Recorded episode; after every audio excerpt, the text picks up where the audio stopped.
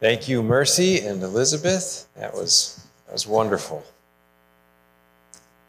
I'm going to invite you to open your Bible to Hebrews chapter 10, verses 19 through 25. And if you don't have a Bible with you, there are some in the seats, uh, seat pockets of the row in front of you. You might have to get up to reach for it because I know our rows are kind of spread out.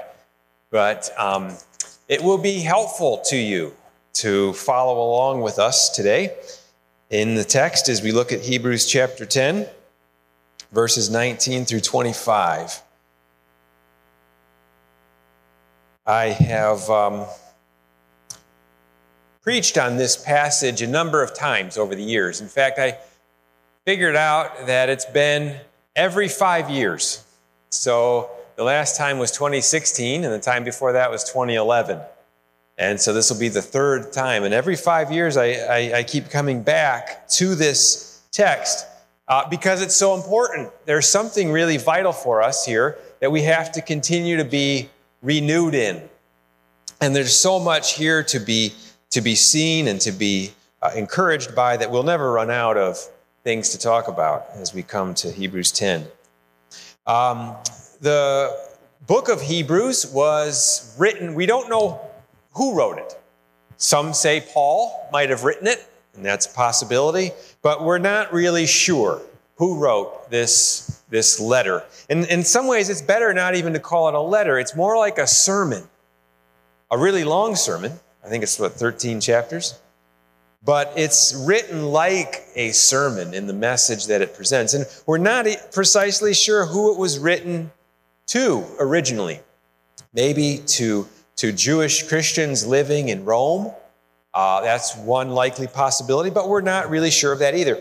The, the kind of uncertainty of all this just makes it all the more welcome to each of us because it's written to a very wide audience, including us today. But um, let me read to you now Hebrews chapter 10, verses 19 through 25. Therefore, brothers, since we have confidence to enter the holy places by the blood of Jesus, by the new and living way that he opened for us through the curtain, that is, through his flesh. And since we have a great priest over the house of God, let us draw near with a true heart in full assurance of faith, with our hearts sprinkled clean from an evil conscience, in our bodies washed with pure water. Let us hold fast the confession of our hope without wavering. For he who promised is faithful. And let us consider how to stir up one another to love and good works, not neglecting to meet together, as is the habit of some, but encouraging one another, and all the more as you see the day drawing near. Father, as we come to your word, I pray that um, it will be alive to us, that we will draw near to you as we uh, consider what is spoken here. Lord, show us the things we need to see. Help us most of all to know your grace. In Jesus' name, amen. We're only going to get halfway through this uh, passage this morning. I think next week we're going to finish it.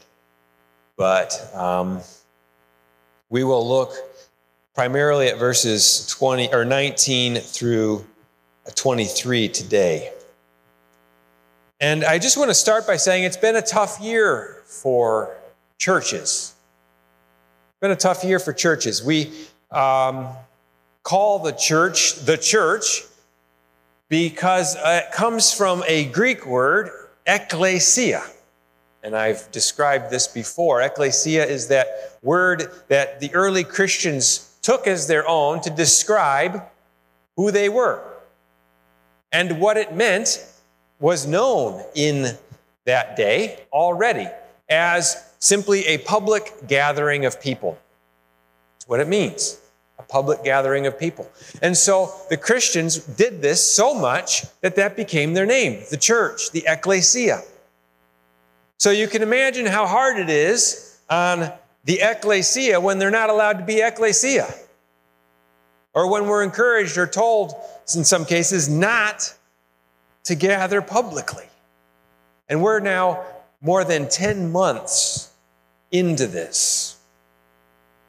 It's been a tough year for the ecclesia. It's been a tough year for the city on a hill. Jesus described his people as a city on a hill that is to shine brightly for all the world to see. And so when that city on a hill doesn't have all the lights gathered together, it's harder to shine as we should. And I think we could also say that just the reputation of the church is, is, is, is been undermined in this time. And, and we're struggling as a church.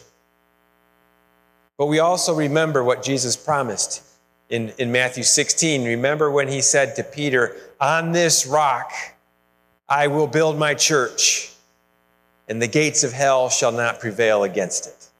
We hold fast to that. That is our promise. That is what we remember uh, in these times.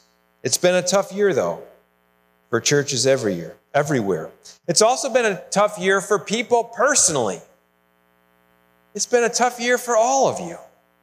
For some more than others. Maybe for some of you watching right now online, you have been stuck in your home now for more than 10 months. That's a long time. Maybe it's just been difficult for you to, to go out. You're, you're still fearful and concerned, and it's hard because many of us are on edge. Some are lonely, some are just uh, family tensions continue to, to mount and, and, and, and the pressures continue to increase. Some, because of the isolation and the discouragement, are falling into really dark places. And I, I, I, see this. I know this. I'm aware of this. And some of you maybe know it more than others, but I have to tell you, it's, it's happening and it's hard.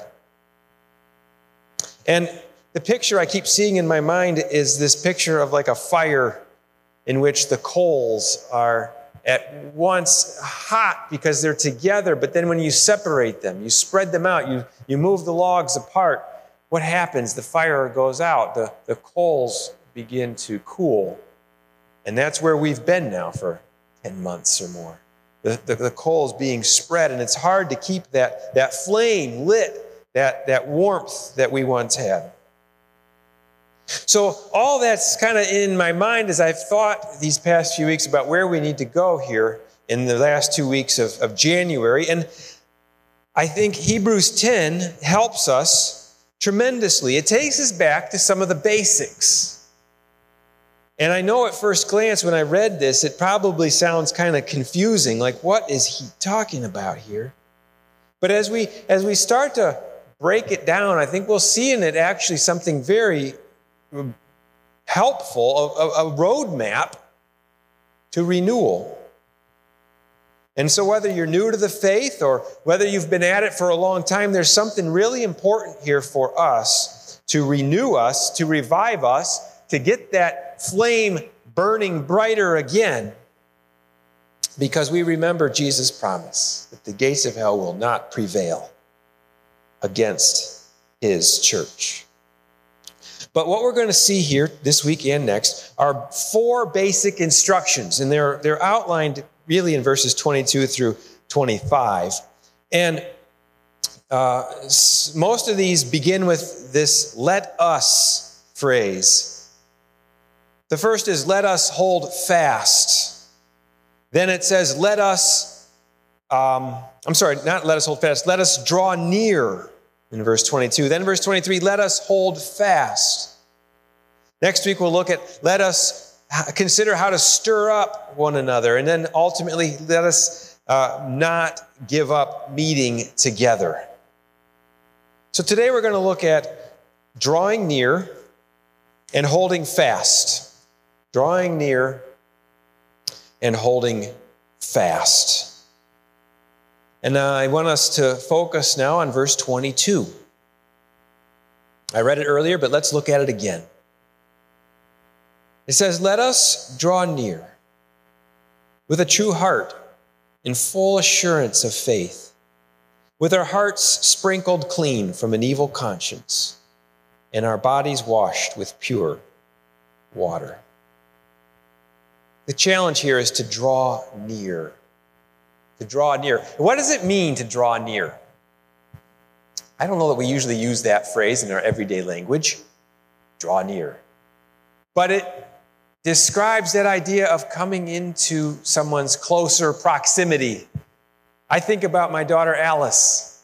She's two, she's going to be three in April. And uh, every time I come home after a, a long day, she sees me, she runs to me. She wants to draw near to me. And not just to come close, she wants me to pick her up. And not just pick her up, but she wants to put her arms around my neck. And she gives the best little two year old hugs that she could ever get. That's drawing near, isn't it? It's to come closer. It's taken on a whole new meaning in this age of social distancing, hasn't it? We're told not to draw near to anybody. We're told to separate ourselves from everybody. And isn't that just so hard to do? We want to draw near. God created us to draw near to one another. But when we see it here in verse 22, when he says, Let us draw near, who is it that we're supposed to draw near to? Well, we're to draw near to God. He's talking about drawing near to God, to God our Father. And, and, and what a great privilege that is. What a tremendous gift. What a blessed opportunity to draw near to Almighty God, the one who made us, the one who made all things. And, and, and what, a, what a privilege, what an honor. And yet, I, I, I realize that I think most people really don't know what that means. What does that really mean to draw near to God? We might feel kind of afraid of that idea. What would God do? Uh, can I really draw near to God? I can't see God. So, how do I draw near?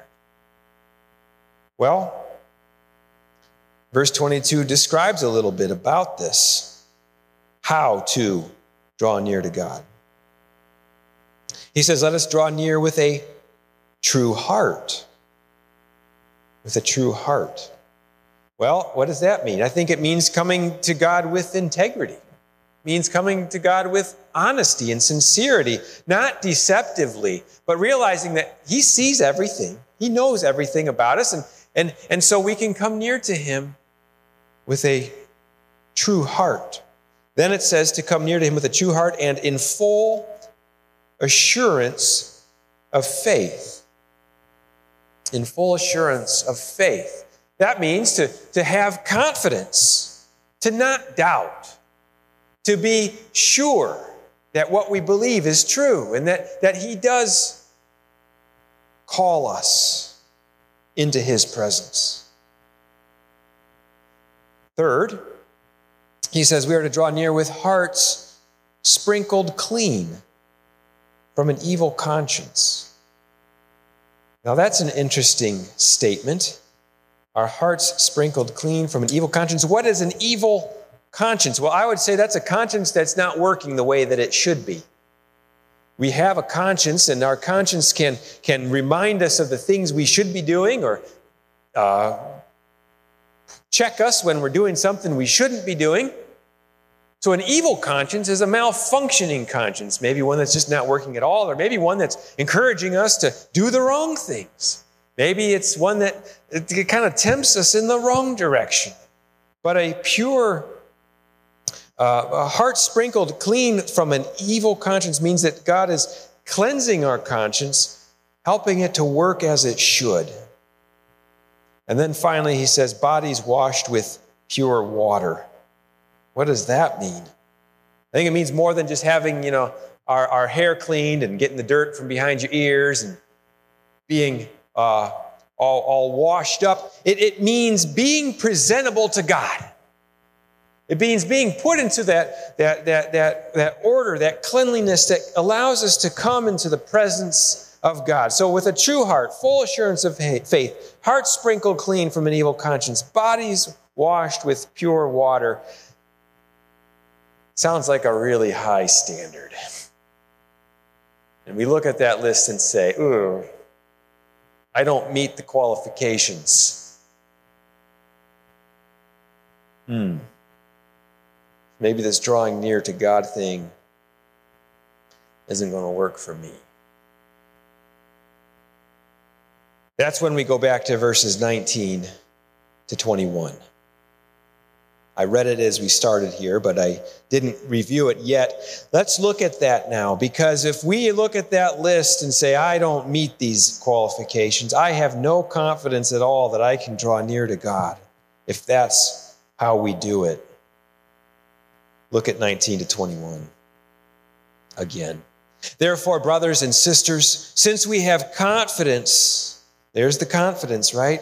To enter the holy place. So there's confidence to enter there from what? He says, by the blood of Jesus. By the new and living way that he opened for us through the curtain that is through his flesh. And since we have a great priest over the house of God, what is he talking about here? He's talking about confidence that we can have, and that it's not by our meeting of these standards, by our um, rising to the occasion, by our very best efforts to do everything right, but it's by the blood of Jesus. That Jesus sacrificed himself, he gave his life for us. That makes the way open. He says in verse 20, by the new and living way. There's this new way that Jesus makes so that we can draw near to God. He is our high priest, verse 21 says, so that he, um, he makes that opening for us when we cannot do it in ourselves. And none of us can.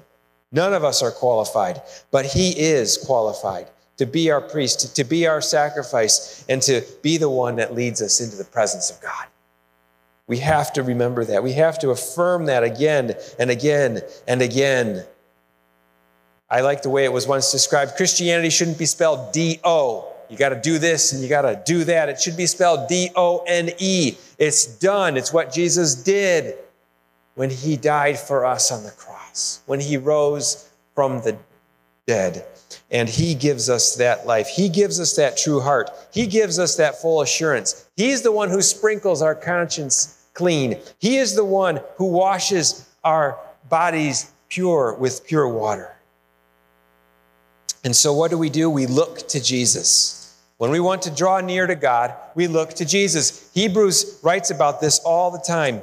Uh, in chapter 12, verses 1 and 2, he says, We are surrounded by a great cloud of witnesses. Let us lay aside every weight and sin that clings so closely, and let us run with endurance the race set before us. And how do we do that? Verse 2, he says, Looking to Jesus looking to Jesus, the founder and the perfecter of our faith.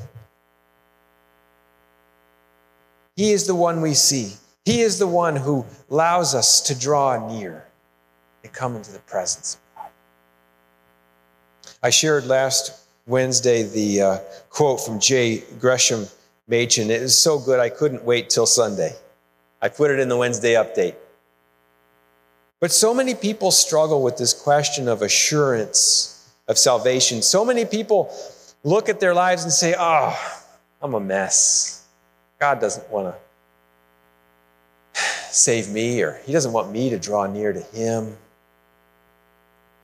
J. Gresham Machen said this When you want assurance of salvation, think not about your faith, but about the person who is the object of your faith about that. The person, Jesus, He is the one who saves us, He is the one who makes us clean. So we fix our eyes on Jesus. We look to Jesus because He is the founder and the perfecter of our faith. When we're in a dark place, when we're in a discouraging time, when the light and the fire seem to be going dim, we need to look to Jesus. Uh, a favorite story of mine is about Dr. Gardner Taylor. He was a preacher from the time of the uh, in the 1930s and 40s. And he lived in New York City. He was used to preaching to congregations in the city and uh, wealthy urban uh, people. And yet, one summer he took a trip south, and this was in the midst of the Great Depression. And he, he went down to Louisiana, and there was a small church there out in the country, and they asked him to come preach. And they said, You know, we've, we've finally got electricity. So you can come and preach at an evening service. And so Dr. Taylor said, Okay, I'll, I'll be there. And he goes to this little country church down in Louisiana somewhere, and, and, and he finds that the, the building's not very big, and they do have electricity, but it's just one light bulb hanging from a wire down in the center of the sanctuary. And the people were all gathered there, and there wasn't much light to see by, but it was enough. And Dr. Gardner starts to preach his sermon, and he gets about halfway through it when all of a sudden there's a pop. The light bulb blew out. It was the only light bulb they had. And so the whole church is sitting there in the dark, and there's this awkward silence as nobody's quite sure what to do. And the young Dr. Taylor wasn't sure what to say. And finally, from the back of the sanctuary, an old man, one of the deacons of the church, shouts out, Preach on, preacher! we can still see Jesus in the dark. And isn't that true? We can still see Jesus in the dark. No matter what the darkness may, may be in your life, in your situation, or for us as a, as a church or as a community or whatever it may be, we can still see Jesus in the dark. And He is the one we look to, He is our hope. So we draw near to Him we draw near to Him. And once we've drawn near, we need to hold fast. That's what the writer of Hebrews is telling us to hold fast. Look at verse 23 now of chapter 10. Let us hold fast the confession of our hope without wavering, for he who promised is faithful. This instruction to hold on or to hold fast is used at least five times in the book of Hebrews. It's a theme that just keeps coming back around and around. And it's so important, isn't it? To hold fast, to hold on, to hold tight, to not give up, to not lose confidence. And what does he say that we are to hold fast to? He says to hold fast to the confession of your hope.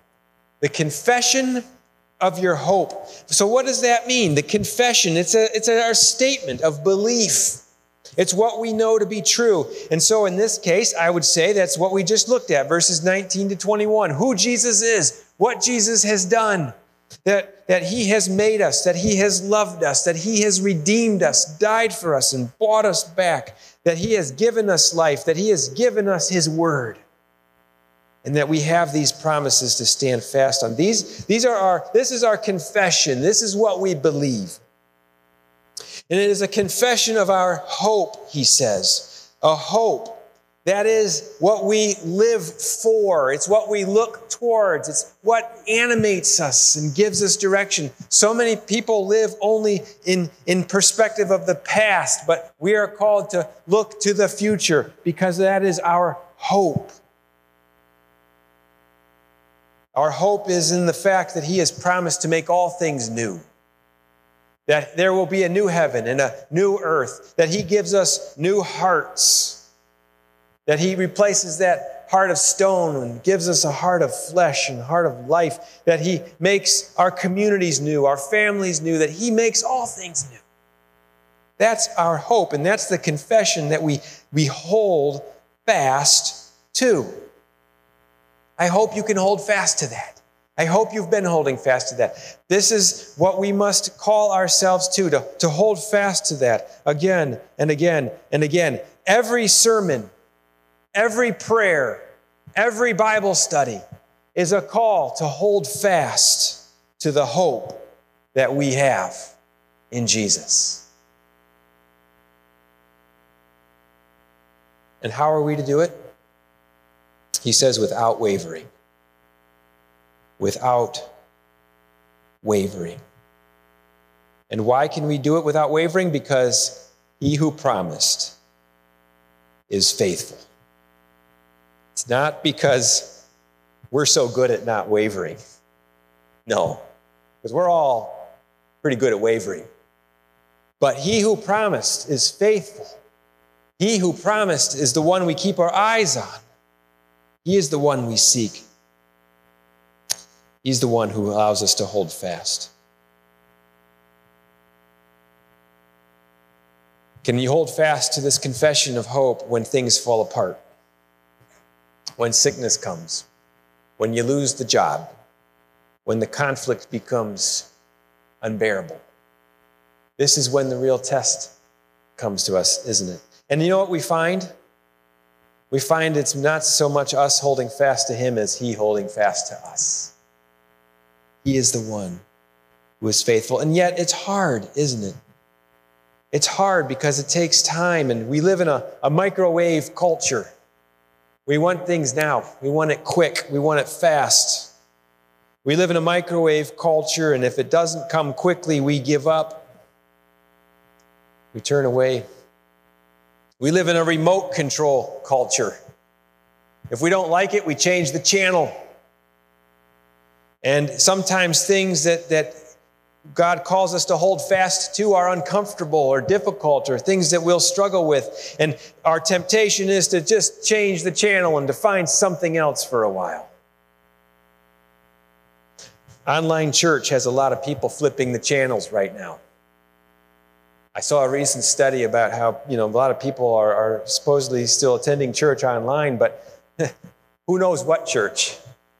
And uh, it's easy to just find what, what tells your itching ears what you want to hear. But we've got to hold fast in a microwave and remote control culture.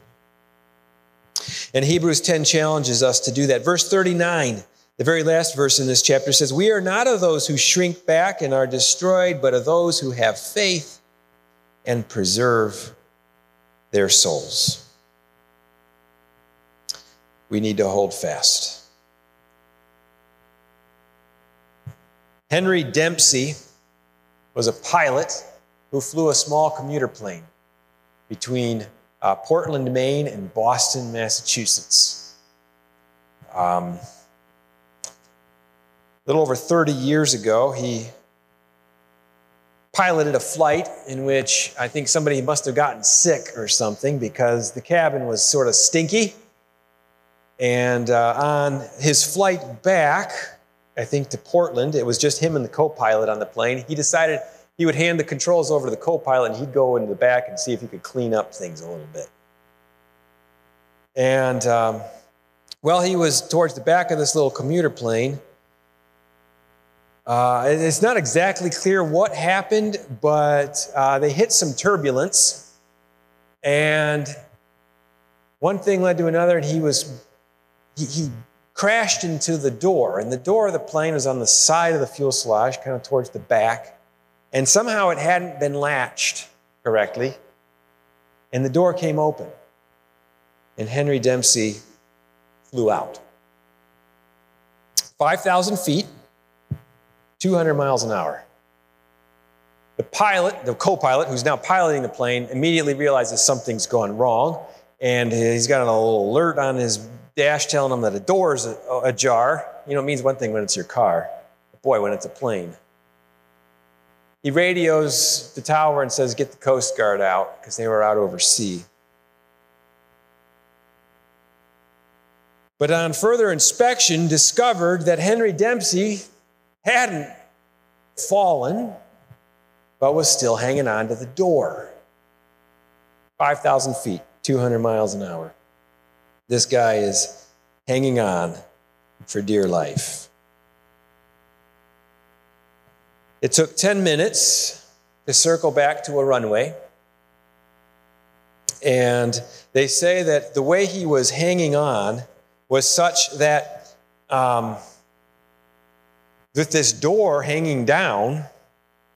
When they land on the, landed on the runway, you know, those doors are designed to be at ground level. So he was right there at the level of the runway.